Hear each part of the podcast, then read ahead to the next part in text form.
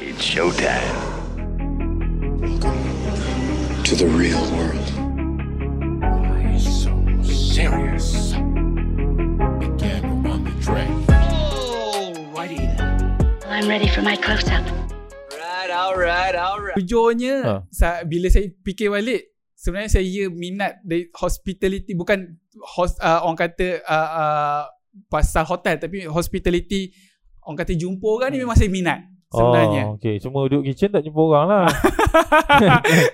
Saya, chef saya pernah marah tau. Ha. Kau buat apa sibuk-sibuk kat depan? You are now listening to Big Ed's Big Story Podcast. Hai guys, bertemu lagi kita dalam Big Story Podcast uh, episod yang ke-7 dan uh, setiap minggu kita akan bawakan tetamu-tetamu yang menarik untuk kita berkongsi cerita. Dan hopefully siapa yang uh, menonton di YouTube ataupun mendengar di Spotify dapat bawa sikit uh, pelajaran dan uh, manfaat daripada perkongsian yang ada di Big Story Podcast. Dan uh, minggu ini kita ada tetamu istimewa. Uh, selam, uh, se, selalunya kita tengok dia buat live uh, di Facebook uh, jual uh, Ikan. ikan Alright. makan makanan uh, segar seafood segar dan uh, buat buat konten memasak juga Mhm. tapi kali ni kita biar dia duduk uh, relax uh, kita nak sembang uh, bab lain kebolehan uh, tetamu kita pada hari ini yang uh, agak menarik dan aku percaya uh, tamu kita pada hari ini juga adalah salah seorang usahawan yang pada aku kental menghadapi pelbagai dugaan terutama waktu pandemik ni kita dengar sama-sama cerita daripada tetamu kita Pali Alright. Okay guys. Okay thank you Abang Adam. Uh, okay Assalamualaikum semua. Uh, kita kenal-kenal diri dulu lah kan. Ah boleh Okay. okay. cerita ceritakan background daripada kecil ah. sampai sekolah kat Alright. mana Okay. semua supaya kita Tapi sebelum Kenal. se- sebelum tu kita ucapkan uh, terima kasih lah kepada BX sudi menjemput aku untuk ke sini. Okay. Alright. So okay nama uh, uh, apa nama aku nama penuhnya adalah Zulfazli bin Muhammad Tahir. Alright. So mostly memang kita orang family memang semua lahir kat KL. tapi orang panggil opa. Ay jangan. Takut nanti orang muntah lah. Nanti kita kita akan kita akan Ada go- sebab go- kenapa go orang lah. panggil Ha, dia kenapa opa panggil nanti opa lepas ni tu. korang akan tahu. Alright. Okay, so mostly orang panggil aku dekat ah orang kata budak buat time-time sekolah ni orang panggil aku Pali lah. Okay. okay. Keluarga dan kawan-kawan yang lain panggil Zul. Alright. Oh, okay aku tak tahu. Ah, sa- sama ni memang tak tak tak pernah tahu kan. Okay. Ah, so mostly kita punya family memang semua kat KL. Kita Okay. ada lima adik-beradik dan aku yang keempat. Lima. Ah, lima adik-beradik dan aku yang yang, keempat. keempat. Okay. Ah, so aku ada Asal? asal memang semua KL. Asal memang lahir kat KL Kalau lah. ikutkan ayah adalah orang Ipoh. Okay. Orang Perak lah. Ah, tapi memang dia pun dah lama merantau. Memang mostly semua memang kat KL. Ah, so memang mak orang KL, orang Gombak lah senang cerita. Oh, Ah, okay. So memang kita orang besar semua, family besar dekat dekat KL. Itu saja. Ah, so kita orang ada uh, seorang perempuan, kakak yang pertama Hmm. dan yang yang lain semua lelaki lah. Last last kali? Last sekali lelaki, adik. Oh, okay. Ah, kita orang dua orang je yang belum kahwin, yang lain semua dah kahwin. Yang last tu dah masih belajar lagi ke atau Ah, dah sekarang dia kerja Grab je. Ah, Oh, orang buat okay. Grab je lah. Alright. Okay. Uh, So, itu intro- itu Sekolah intro. di mana? Sekolah. Ha. okay, sekolah untuk sekolah rendah, Ha. aku sekolah rendah pada kat uh, Siptaling. Okay, sekarang ni pun ah Oh, sekarang ni okay. pun menetap kat Siptaling. So memang sekolah pun area Siptaling. Sekolah menengah dekat SMK Sri Sarjana. Dekat dekat dekat juga, dekat dengan sekolah dekat dengan masjid uh, Siptaling. Siptaling. Ha. Ha, yang kluster hari tu tu kan. Ha. Ah, so dekat-dekat dengan situ juga. Dan selepas sekolah menengah aku masuk college, kita, aku masuk under PTPL lah. Ah, PTPM mana? dekat Shah Alam. PTPM Shah Alam. Ah, Oh, okay. Itu sebelum tubuhnya MSU. Ah, waktu zaman 2012. Ah, so selepas uh, MSU dah Ada? naik, so mostly orang PTPL akan masuk ke dalam MSU lah. Oh, kenapa? Ah, sebab uh, not sure tapi sebab owner yang sama. Oh. Ah, so sebab dulu uh, college tu dia bercampur. Dia macam satu lot kedai, satu kawasan lot kedai. Ha, ha. MSU dengan PTPL adalah sekali. Oh, okay. sementara nak tunggu bangunan yang baru yang kita nampak dekat section 13 sekarang ni Hmm. untuk siap tu. Ah, so MSU bergabung dengan Kira PTPL. kau tak sempat masuk MSU lah. Ah, tak lah, tak sempat lah. Kau masih zaman PTPL lah. Masih sama PTPL lagi. Okay, Ah, okay. Alright, so ikutkan aku Belajar ada apa tu? diploma culinary. Diploma culinary. culinary art. Ikutkan lah. Dulu Patutnya jadi chef lah. sepatutnya. Apa tu? Apa jadi? aku jadi chef kepada orang tua aku je lah sekarang. Oh, Ah, okay. Tapi tapi ada jugalah pengalaman sebelum ni kita bekerja dekat uh, dalam perhotelan tapi tak lama lah. Uh, so itu dalam Tapi minat ke tak minat? itulah kadang aku fikir juga tau kenapa aku masuk dekat dalam bidang masak ni. Sebab sebenarnya ikut pada orang tua sebenarnya dulu ni. Oh, dia orang yang suruh masuk? Ah ikut kan memang aku minat masak. Oh, minat lah. Memang minat masak. Kalau minat Tapi tak. Waktu tu tak terfikir pun benda ni nak jadikan kerjaya. Ha. Ah, so mungkin atas dorongan orang tua so kata belajar je lah memasak ni. Ah, kalau nak ikutkan dulu sebelum aku belajar college, Hmm. ah, mak aku jenis su- suka gotong royong tau. Macam, pendu- ah, macam tempat Siptaling ni ada komuniti Melayu Ha. dekat-dekat dengan surau tu. So mostly buat kenduri dekat surau tu.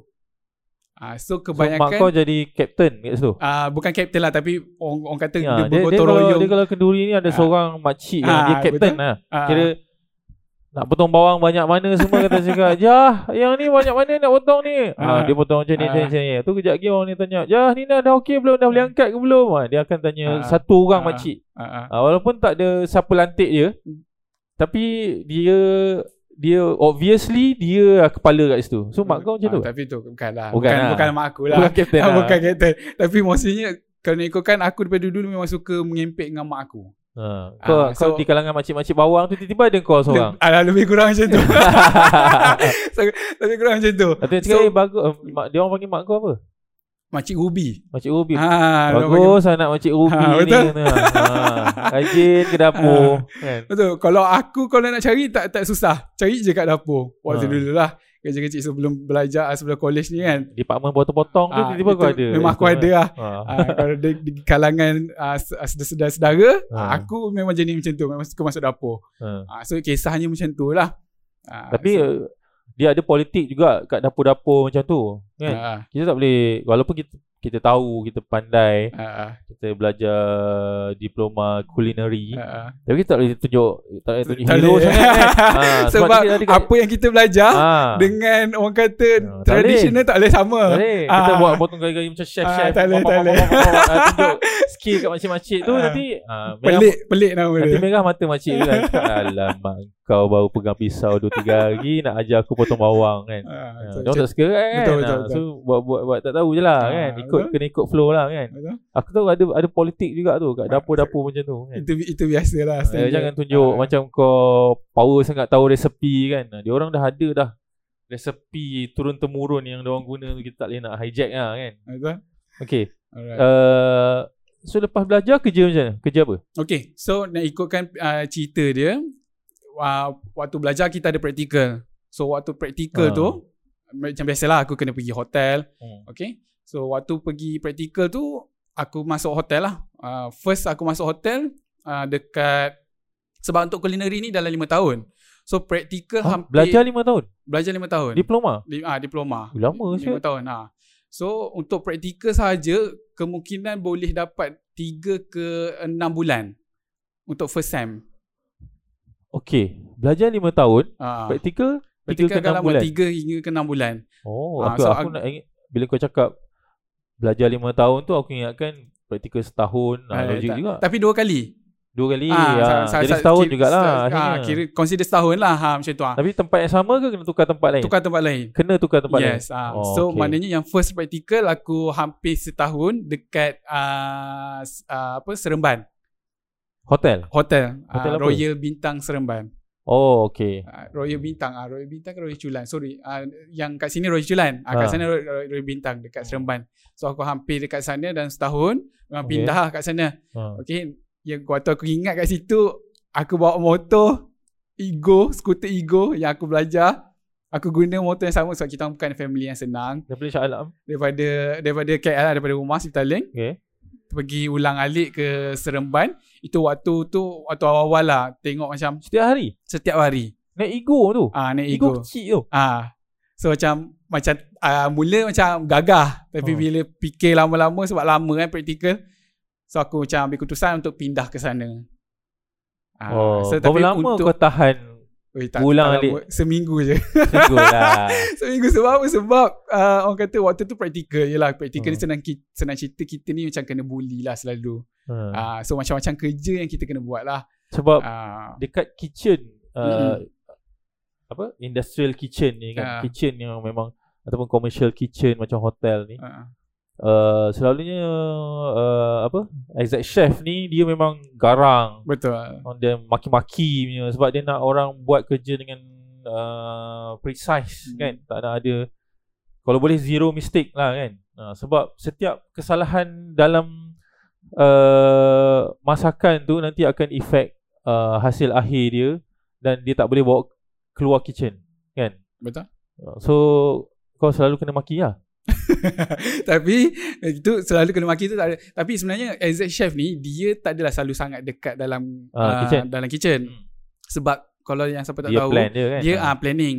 Tapi dia ada pelbagai ju- jugalah dia nak kena jaga. Bukan Hmm. sahaja kitchen saja tapi pelbagai apa-apa dia kena tanya Ah, dulu tapi kan dia yang kena tanggung lah.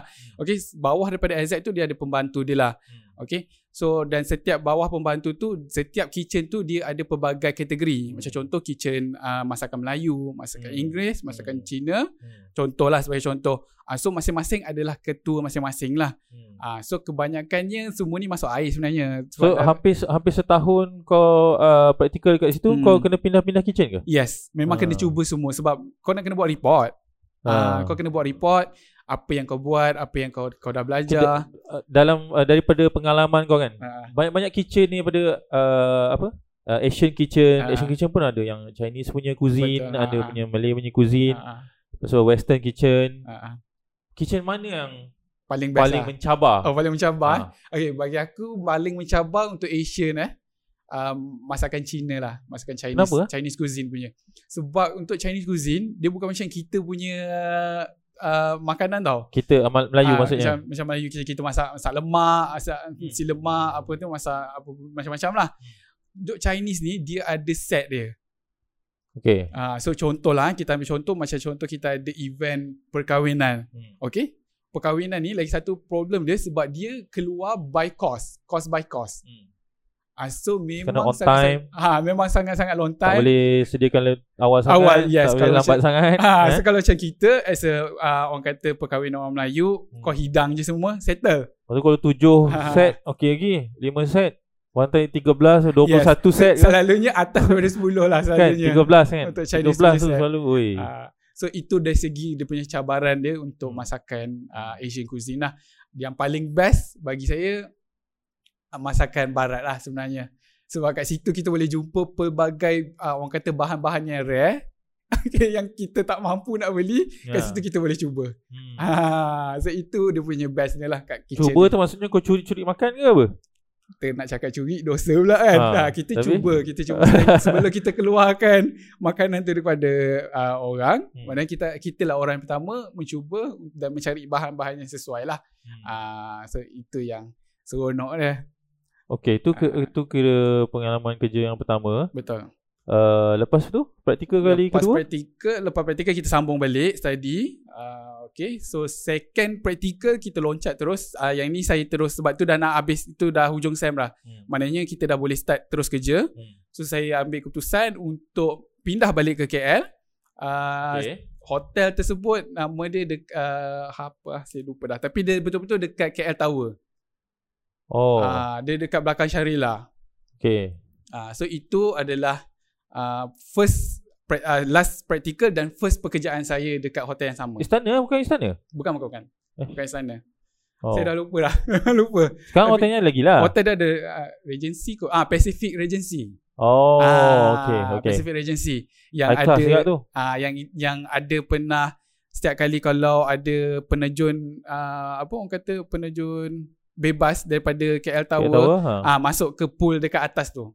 Oh, ah so okey. ada- Aku tak tahu pula. Memang tu. banyak ev- event kat situ. Ha. Ah di- yang orang panggil apa penerjun Ha, terjun ha. tu kan. Ah so orang masuk sebab kat hotel tu atas tu ada outdoor pool. Oh. Dekat atas bangunan sekali.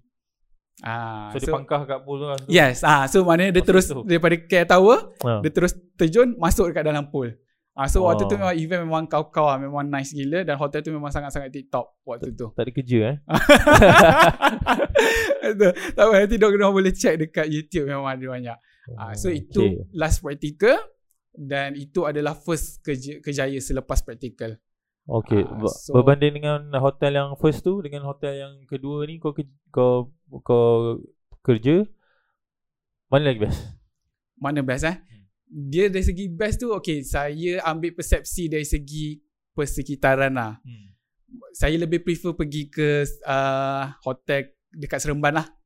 Sebab Oh, apa dekat sana walaupun kerja masih sama sebenarnya, kerja masih sama tapi surrounding tu macam kat Seremban saya rasa dari segi mm, makanan, benda semua murah-murah.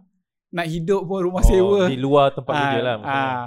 So maknanya nak survive kat situ agak berbaloi lah. Walaupun waktu tu saya practical, practical waktu tu ada Dapat juga allowance? commission, allowance, sorry, uh, allowance. Tapi mampu menampung duit sewa rumah, Hmm. uh, duit makan. Uh, so itu dia punya uh, pro and cons dia lah. Hmm. antara KL dengan luar daripada KL. Lepas tu habis praktikal dekat hotel ni dekat KL ni KL ha. ah. tak kerja terus kat situ. Tak boleh. Ah yes, ah memang terus kerja lah. Oh, itu terus yang kerja? first kerja dekat situ. First kerjaya. okay. Ah lepas dah habis praktikal memang Berapa lama kerja tu? Ah uh, ikutkan Pacific saya kerja dalam 2 3 tahun sorry, 3 tahun. Sebab saya ada tukar dua department. Selain daripada kitchen, saya terus masuk ke uh, uh, apa tu bahagian stock. Maknanya kerja office. Oh, it- itu downgrade ke Ah upgrade? saya saya ada cerita juga downgrade tu. Ah so Kau ada ah, buat hal kat kitchen tak ke? tak tak tak. okay. So untuk untuk downgrade tu ah dia cerita dia macam ni. Ah sebagai orang tahu kejaya chef ni Hmm. pendek kata kita kerja orang cuti. Dia kerja orang cuti, okay. Ah, orang ke, orang cuti kita kerja. Okay. Ah okey kisah dia paling kisah dia adalah kenapa saya berhenti daripada chef ni Hmm. setelah 3 tahun Hmm. uh, sebabnya saya tak sempat jumpa arwah uh, saya punya atuk. Sebab waktu tu raya dan saya sibuk nak bekerja. Oh, raya kau kena kerja. Ah, so itu maksud saya. Uh, Oh. Orang lain orang lain cuti tapi kita terpaksa kerja. Hmm. Ah, so uh, satu satu satu, satu, Raya satu tahap. datang hotel ramai eh? Yes, ada. Oh, ada orang Ah. beraya di hotel eh? Ada. Walaupun mostly foreigner, Ha. tapi untuk local mostly yang saya pernah tanya Hmm. sebab selalu kalau kita hantar makanan kita akan try to orang kata communication dengan uh, ni lah orang kata Ya lah. uh, Hmm. So yang kebanyakan saya pernah tanya adalah orang-orang yang tak ada kampung. Betul dia pergi hotel. Ah, so memang dia, dia spend time dengan family. Tapi makan makanan raya lah. Makanan raya, ha, Oh, so mostly kitchen memang raya. keluarkan Ah, ah. menu raya lah. Betul. Macam So lemak. dia dia rasa lah beraya tu Betul? di bilik hotel. Ke di restoran. Ah, yang mana? Sorry. Dia orang makan tu dekat ho- bilik dia ke dihantar ataupun makan di restoran hotel? Restoran lah sebab ini sebelum COVID. Ah, Ha, ni sebelum makan- COVID. makan Dulu di memang hotel lah. ah ma- ma- makan macam kita makan so buffet. ada orang lain yang tak tak ada kampung juga, Ah, ada ah. orang lain dari kampung juga so Betul. makan sama-sama so Betul. rasa macam raya lah. Ah, ah. So oh, apa aku yang pernah raya kat hotel lah. Ah, Mesti so kena try, eh. mungkin boleh lah Sebab apa yang kita nampak sekarang ni Baru nampak trend untuk beraya dekat hotel Sebab COVID ni ah, Tapi sebenarnya trend tu dah lama Hmm. Tapi cuma dulu tak ditekankan Sebab yelah semua mostly adalah balik orang yang kampung, balik kan? kampung Hmm. ah, Tapi sekarang ni mostly yang tak boleh balik kampung Semua buat trend untuk beraya dekat hotel lah sekarang ni ah, Okay, so mungkin aku nak try jugalah kan. Tapi Ah. itulah kena pilih lah tahun bila tu. Ah, kena maki kat mak bapak tak balik kampung lah kan. Itu yang saya ingat se- ah, Sebelum arwah atuk saya meninggal tu Pagi raya tu Memang hari pertama Raya pertama Hmm. uh, tersempat bangun sebab shift bangun uh, shift masuk pukul 11 11 pagi. So Okay. pagi tu sempat lah kita beraya uh, salam-salam apa semua. Ha. Tapi terus pakai baju tak ada baju raya lah time tu. Ha. Maknanya terus Kau kerja-kerja lah. baju kerja lah. Ha. Yang tak ada lah. Uh, so waktu tu pun darah darah muda kita pun nak cari duit. Hmm. Sebab waktu raya uh, ataupun waktu perayaan ni Hmm. uh, kita punya income lebih tinggi. Ya, Ah, triple sebab, lah. ah, orang dia bagi triple, Hmm. triple triple payment, lepas tu lagi satu orang kata bagi tips dah. Kebanyakan ada Ha, bagi duit ha. raya. Kesian, kesian Ah, budak ni. So macam tu itu muka dia tak balik raya kena masak rendang untuk aku. ah, betul. Bagi lebih lah. so bagi that's tips why lah. waktu pu- public holiday ni kita orang as yang muda-muda ni ambil peluang untuk Ha, ha. untuk dapat duit tambahan kan. Tapi di di kalangan keluarga kau kau dipandang sebagai orang yang mementingkan wang lah. Memilih wang daripada keluarga lah. Ada kita uh, nak katakan ada juga yang kata macam tu tapi kita orang macam uh, ambil benda tu bukan sebagai serius lah. Maknanya keluarga kita orang ni memang walaupun keluarga besar semua kita boleh orang kata uh, masuk air lah senang cerita. Tapi orang mesti ada cakap macam Takkanlah sibuk sangat kerja cari duit sampai tak boleh nak beraya dengan Tapi tu family orang kan. tua lah selalunya. ha, tu selalu orang tua lah. Tu uh, atuk uh, arwah atuk kau tu meninggal pagi raya. Uh, tak silap dia tengah hari ke ataupun Hari petang. raya pertama. Tapi ni bukan uh, uh, atuk yang dekat lah. Kira uh, uh, orang kata atuk yang rapat. hmm. Uh, nak ikutkan dia adalah uh, ayah kepada Didi Alias. Okey. Uh, Kira tapi kau saudara yang Didi Alias lah? Ya. Sikit. nak juga uh, kan. Uh, okay. So cu- cuma kita orang rapat. hmm. Uh, so mostly sebab kita orang memang raya memang kita akan berjumpa.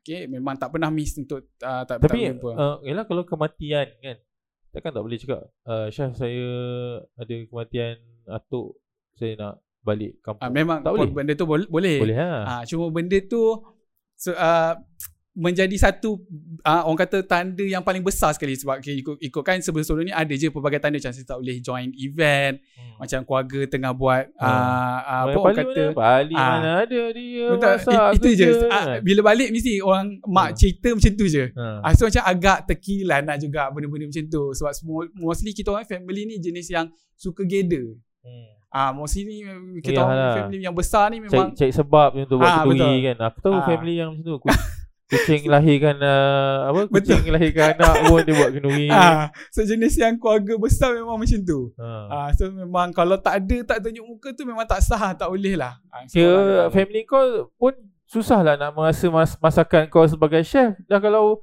setiap kali family gathering kau tak ada. Tapi sebenarnya saya saya paling malas kalau nak family nak suruh masak.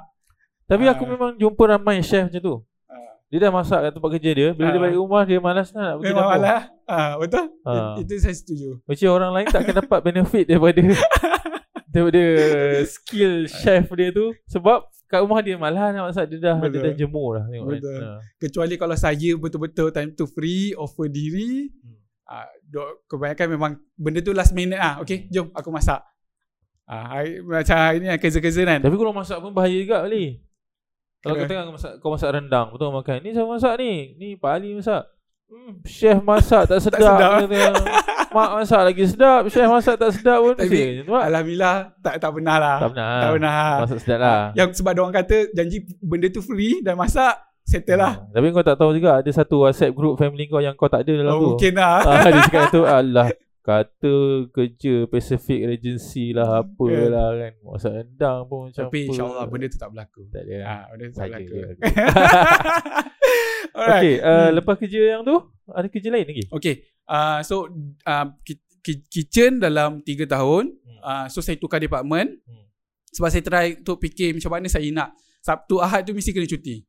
Okay. Uh, so so nak kerja nak office, kena Sabtu office lah. Cuti. so saya pindah ke department jaga stok. Okay. Ah, uh, so jaga Satu stok. cuti lah ke rotate? Satu satu Ahad cuti. Ah, Okay. sebab memang stok Isnin sampai uh, Jumaat Jumaat, je. Je. Memang Satu office hour lah. lah. Memang sedap pukul 10 balik pukul 5. Okay. Ah, okay, layan lah. Yang Selama, masih kerja hotel. ah, tapi masih ada kerja Hotel, hotel, yang lah. sama kan? Hotel yang sama. Okay. Ah, so, sebab dah kenal or- orang HR semua kan. Masa kau nak keluar dari kitchen tu ada chef-chef kata, eh Padi tak payah, kau dah okey dah kat sini.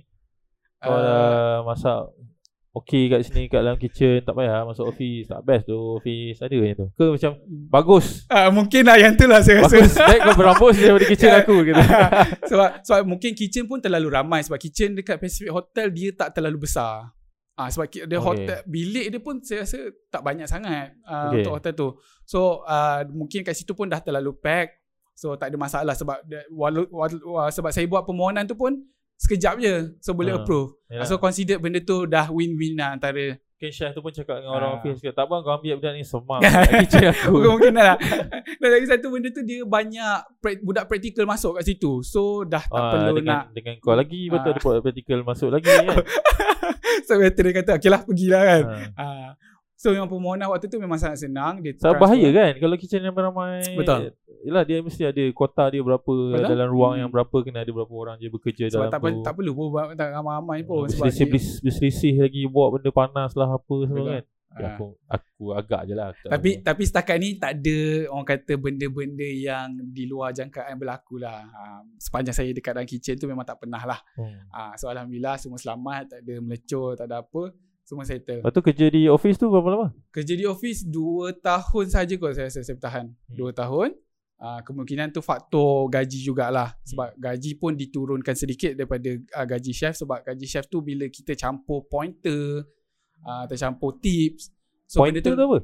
pointer tu dia macam setiap bulan Hmm. uh, saya pun agak lupa juga tapi setiap bulan uh, ataupun setiap tahun saya pun lupa cara kiraan dia uh, dia adalah uh, tambahan kepada pembayaran contohlah dari segi servis uh, berapa ramai uh, packs ad, masuk untuk dalam satu bulan tu Hmm. uh, so bila lagi ramai packs masuk lagi tinggi komisen kita boleh dapat Contohlah oh. pointer untuk bulan uh, 5 bulan lepas contoh ah. Hmm. Pointer dia dalam 2, 2 pointer. Hmm. Okay? So maknanya uh, satu pointer contoh RM500.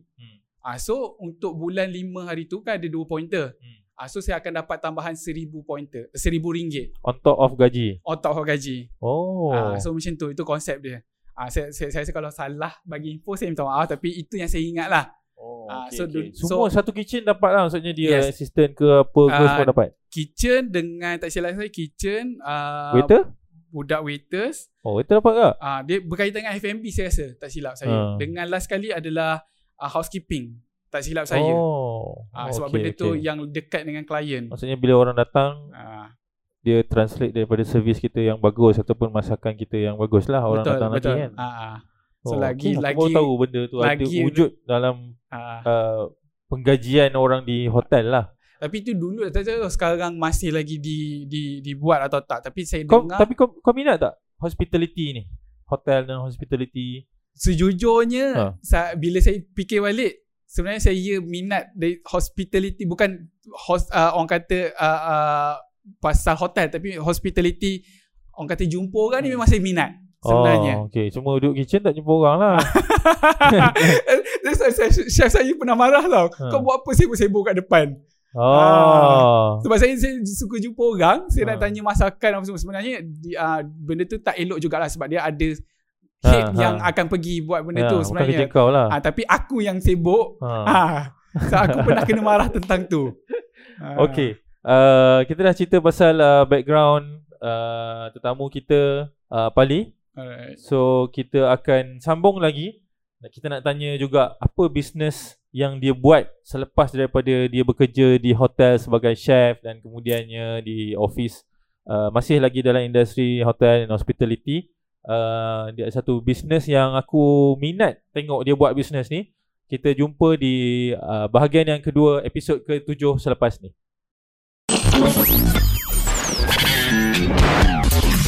You are now listening to Big Ed's Big Story Podcast.